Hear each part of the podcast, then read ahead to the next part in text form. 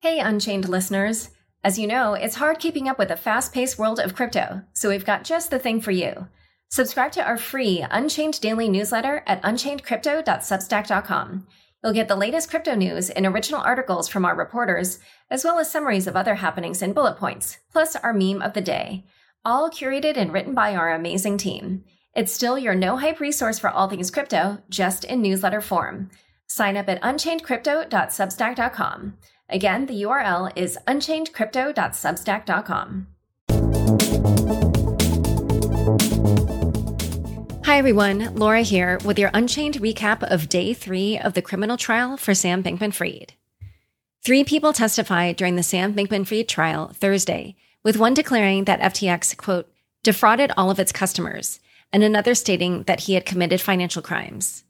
Former FTX software developer Adam Yedidia, Paradigm co-founder Matt Huang, and FTX co-founder Gary Wang took the witness stand, answering questions about their interactions with Bankman-Fried and his business dealings.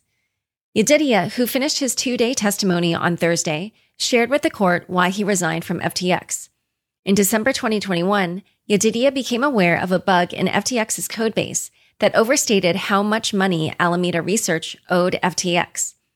When FTX customers deposited fiat money, namely the US dollar, into the exchange, sometimes they would route it to an account at Silvergate Bank, controlled by Alameda Research, but under the name North Dimension.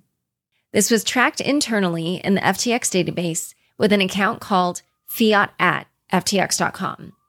At the time the bug was discovered, FTX's internal system had mistakenly indicated that Alameda Research owed $500 million more than it actually owed to FTX customers. But by the time it was fixed in June 2022, it revealed that Alameda owed $8 billion to FTX customers, a large and concerning number to Yedidia.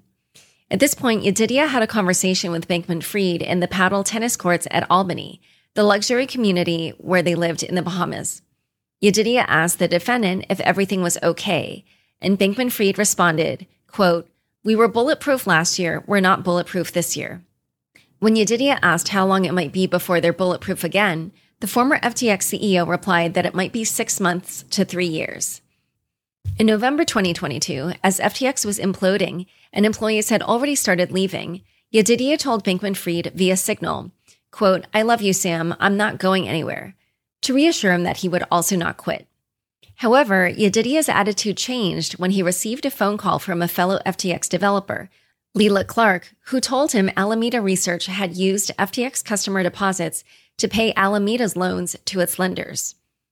During questioning by the prosecution, he revealed that in June, when he'd seen that Alameda owed $8 billion to FTX customers, he had assumed Alameda had the ability to repay that debt. But in November, after Leela's call, he said he realized, quote, if Alameda was repaying its loans with FTX customer money, that implied it didn't have money of its own to repay the loans with, which means the money was simply gone. The prosecutor later asked once more about how Yedidia believed in FTX previously and asked why his belief in the company changed.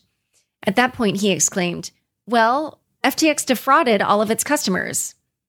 That silenced the courtroom for several seconds. Next up was Matt Huang, co-founder of crypto investment firm Paradigm. He detailed how and why Paradigm invested into FTX starting in 2021.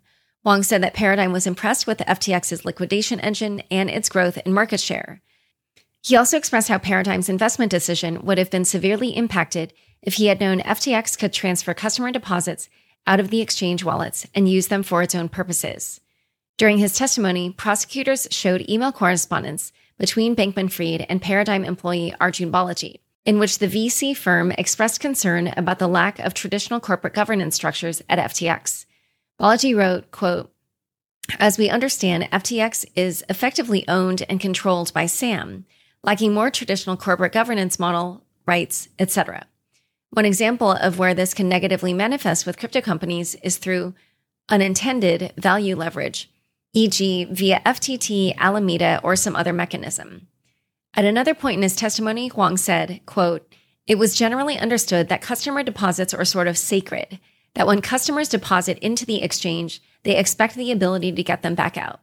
According to Huang, Paradigm had invested roughly $278 million into FTX since 2021, and that investment has since been marked to zero. Gary Wang, the co-founder of Alameda Research and FTX, began his testimony by declaring that he had committed financial crimes, specifically wire fraud, securities fraud, and commodities fraud, during his time at FTX. Wang, who was also FTX's chief technology officer, had said Bankman-Fried had directed him to place code inside FTX's software that gave special privileges to Alameda.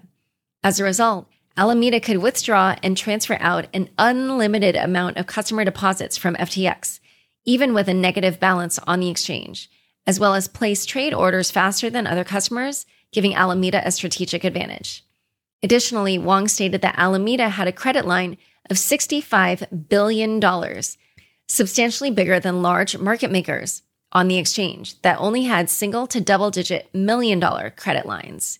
During his testimony, the prosecution also explained how the name Alameda Research was chosen for the proprietary trading firm. They played a clip from a Blockworks podcast interview with Bankman-Fried in which he said, quote, "We knew banks were going to shut us down if we named our company Shitcoin Day Traders, Inc., but no one doesn't like research." Huang will continue his testimony tomorrow, Friday, after which Zach Prince, CEO of BlockFi, will take the witness stand. Tune back in tomorrow with another update from Unchained on Friday's testimony.